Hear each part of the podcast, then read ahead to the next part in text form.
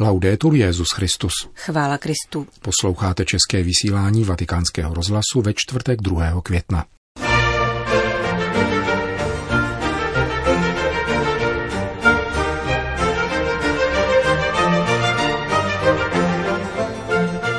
Špatně uskutečňovaná globalizace favorizuje nacionalismy, řekl svatý otec v promluvě k členům Papežské akademie sociálních věd. Církvi v Africe je věnován evangelizační úmysl a poštolátu modlitby na měsíc květen. V bazilice svatého Bartoloměje na Tiberském ostrově se dnes sloužila mše svatá k poctě svatého Vojtěcha. Dnešním pořadem provázejí Johana Bromková a Milan Glázer.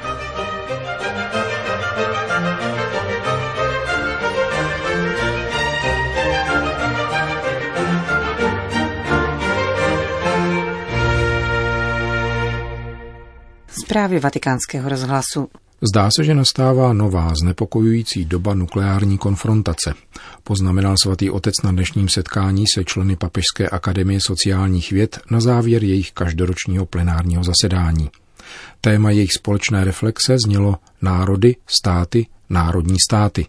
A poprvé diskutovali pod vedením svého nového předsedy, kterým papež jmenoval letos v březnu profesora ekonomie Stefana Zamaninio z Boloňské univerzity. Podle Papežské akademie sociálních věd, jak toto téma prezentuje na svých webových stránkách, čelí dnešní svět rostoucí hrozbě nacionalismu, jehož ideologická exkluzivnost nevyhnutelně vede ke vzájemnému odmítání a trvalému konfliktu mezi národy. Dějin lidstva však učí, že spojili národy svoje možnosti, mohou koexistovat, spolupracovat a dokonce společně prosperovat. Papež František se v dnešní obsáhlé promluvě věnoval tomuto problému, přičemž vyšel z citace svatého Tomáše Akvinského, který podává krásný pojem toho, co je lid. Jako není Séna určována tekoucí vodou, nýbrž svým pramenem a řečištěm, které ji umožňují považovat za stále stejnou řeku, třeba že tekoucí voda se mění, tak je lid stejný nikoli identitou duše či lidí, nýbrž totožností teritoria, a ještě více zákony a způsobem života, jak říká Aristoteles v třetí knize politiky. Církev vždycky nabádala k lásce k vlastnímu lidu, vlasti a úctě ke kulturnímu odkazu, zvyklostem a mravům a ke správnému životnímu zakořenění v národech. Zároveň však církev vždycky varovala lidi, národy a vlády před deviacemi tohoto přilnutí, které vede k vydělování a nevraživosti vůči druhým a stává se konfliktním nacionalismem který vytváří bariéry, a dokonce rasismus či antisemitismus. Církev, pokračoval papež, se znepokojením pozoruje, že se tak trochu všude na světě vynořují projevy agrese vůči cizincům, zejména imigrantům, jakož i rostoucí nacionalismus, který nedbá na obecné dobro. Takto jsou ohrožovány již konsolidované formy mezinárodní spolupráce a je podkopáván účel mezinárodních organizací, které jsou prostorem dialogu a setkání všech zemí na rovině vzájemného respektu. Také otázka migrace, která je trvalým úkazem lidských dějin, oživuje reflexy o povaze národního státu. Všechny národy jsou plodem začlenění postupných migračních vln lidí i skupin, představují různosti lidství a jsou spojeny hodnotami, kulturními zdroji a zdravými zvyky. Stát, který by vzbuzoval ve vlastním národě sentimenty namířené proti jiným národům nebo skupinám lidí, by ve svém poslání selhal. Z dějin dobře víme, kam vedou podobné deviace. Mám na mysli Evropu minulého století. Národní stát nemůže být chápán absolutisticky, jako ostrov vzhledem ke svému okolí.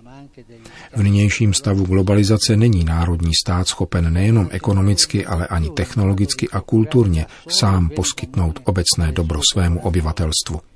Obecné dobro je světové a národy se musí združovat kvůli vlastnímu prospěchu. Papež však na druhé straně poukázal na ideologickou a ekonomickou kolonizaci. Pozornost ke globální dimenzi nesmí ztrácet ze zřetele lokální, národní a regionální dimenze. Vzhledem ke globalizaci, která je chápána sféricky, zarovnává rozdíly a dusí lokální rozměr, snadno vznikají nacionalismy a hegemonické imperialismy. Globalizace může být prospěšná za předpokladu, že bude pojata polyedricky a podpoří zdravé soupeření o vzájemné uznání mezi kolektivní identitou každého lidu a národa a samotnou globalizací podle principu, že celek je přednější než část, aby se tak dosáhlo všeobecného stavu míru a svornosti. Multilaterální instance vznikly v naději, že budou moci nahradit logiku pomsty, nadvlády, útlaku a konfliktu, logikou dialogu, mediace, dohody, svornosti a vědomím příslušnosti k témuž lidstvu ve společném domě. Je zapotřebí, aby tyto organizace zajistily, že státy budou skutečně reprezentovány s týmiž právy i povinnostmi a zamezí se nárůstu hegemonie mocností a zájmových skupin, které vnucují vlastní vize a ideje, jakož i nové formy ideologické kolonizace, jež nezřídka nerespektují identitu, zvyklosti, mravy, důstojnost a senzibilitu zainteresovaných národů. Vystupování takovýchto tendencí oslabuje multilaterální systém, což má za následek úbytek důvěryhodnosti mezinárodní politiky a postupnou marginalizaci těch nejslabších členů rodiny národů. Papež povzbudil členy Papežské akademie sociálních věd k dalšímu bádání a hledání procesů, které by umožnily překonat rozdělení mezi národy a nastolit spolupráci, zejména pokud jde o nové výzvy klimatických změn a nových forem otroctví a především o ono výjimečné dobro, kterým je mír. Purtroppo oggi la stagione del disarmo nucleare multilaterale Bohužel se zdá, že období nukleárního odzbrojování je překonáno a nehýbe již politickým svědomím těch národů, které vlastní atomové zbraně. Ba dokonce se zdá, že nastává nová, znepokojující doba nukleární konfrontace. Jsou škrtány pokroky z nedávné minulosti a narůstá riziko válek i v důsledku možných poruch technologií, které jsou velice pokročilé, avšak neustále podrobené nepředvídatelnému přirozenému a lidskému činiteli. Dnes jsou nejenom na Zemi, ale také ve vesmírném prostoru rozmístěvány útočné i obrané nukleární zbraně. A riziko nukleárního holokaustu bylo technologickými inovacemi zvýšeno, nikoli sníženo. Stát je proto dnes povolán k větší zodpovědnosti, i když si zachová charakteristiky nezávislosti a svrchovanosti a bude nadále usilovat o dobro vlastního obyvatelstva, má dnes za úkol podílet se na budování obecného dobra všeho lidstva, což je nezbytný a podstatný prvek světové rovnováhy. A toto všeobecné dobro musí mít na mezinárodní rovině také jakousi právní platnost. Nemám na mysli jakýsi povšechný univerzalismus nebo internacionalismus, který odhlíží od identity jednotlivých národů. Tato identita totiž musí být neustále doceňována jako jedinečný a neodmyslitelný přínos k harmoničtější koncepci, řekl papež František v závěru své promluvy k Papežské akademii sociálních věd.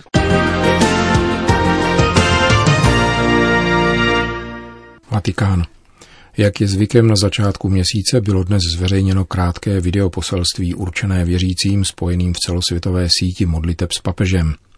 Svatý otec v něm přibližuje květnový evangelizační úmysl zaměřený na církev v Africe. Etnické, lingvistické a kmenové rozdělení v Africe lze překonat podporou jednoty v různosti. Chtěl bych poděkovat řeholnicím, kněžím, lajikům a misionářům za jejich nasazení ve prospěch dialogu a smíření mezi různými sektory africké společnosti. Modleme se tento měsíc za církev v Africe, aby se přičiněním vlastních členů stala kvasem jednoty mezi národy a znamením naděje pro celý tento světadíl para este continente. Vybízí papež František v květnovém úmyslu a poštolátu modlitby.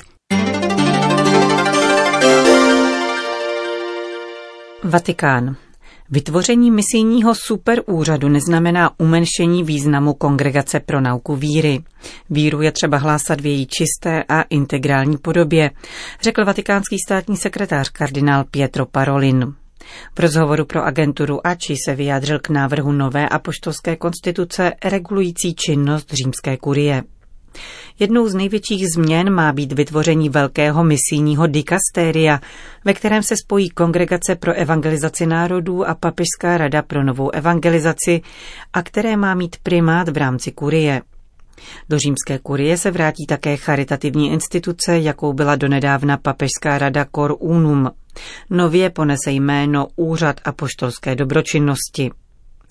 Kardinál Parolin v komentáři k těmto změnám doporučuje, aby se hierarchii nepřikládala přehnaná váha. Celá římská kurie je ve službě papeže, Nyní má být dodatečně také ve službě biskupů, ale ve skutečnosti tomu tak bylo vždycky.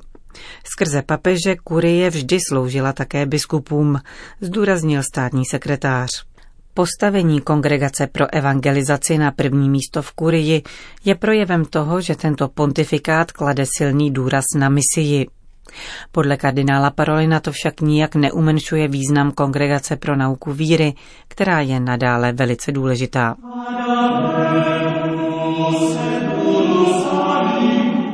Velvyslanci zemí Vyšegrádské čtyřky se dnes sešli v bazilice svatého Bartoloměje na Tiberském ostrově, aby uctili památku svatého Vojtěcha, společného patrona zemí střední Evropy.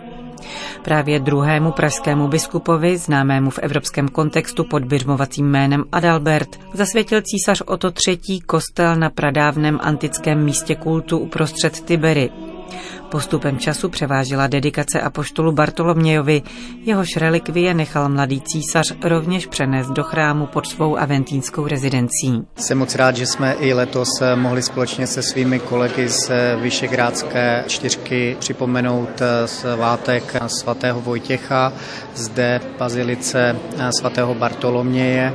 Je to významné místo, které bylo kdysi zasvěceno svatému Vojtěchovi a jsou zde i ostatky. Jsem moc rád, že jsme si to znovu mohli připomenout. Tento rok to pořádali naši slovenští přátelé, protože oni mají do konce června letošního roku předsednictví Vyšegrádské čtyřky. Připomíná velvyslanec České republiky při svatém stolci Václav Kolaja.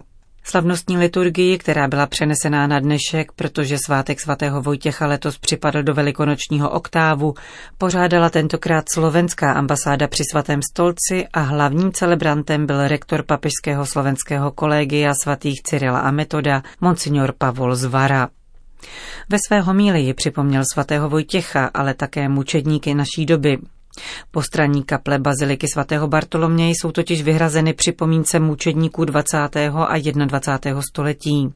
Naše země v nich zastupuje jako mučednice nacismu sestra Marie Restituta Kavková, stětá gilotinou v roce 1943, poté co odmítla odstranit kříže ze zdí nemocnice, kde pracovala.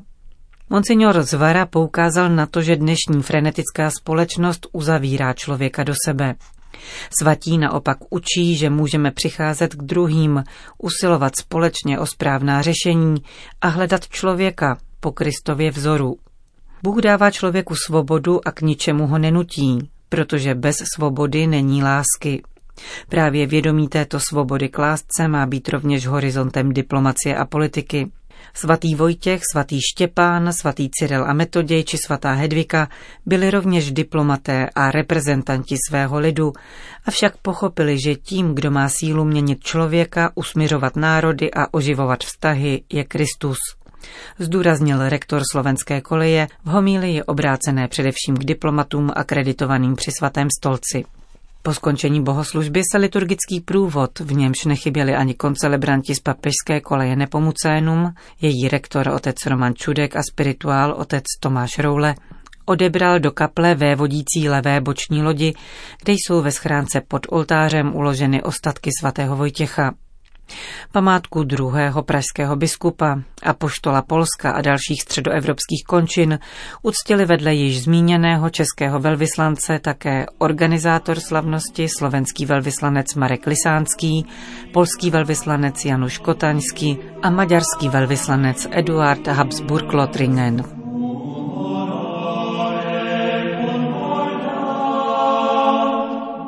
Končíme české vysílání vatikánského rozhlasu. Chvála Kristu. Laudetur Jezus Christus.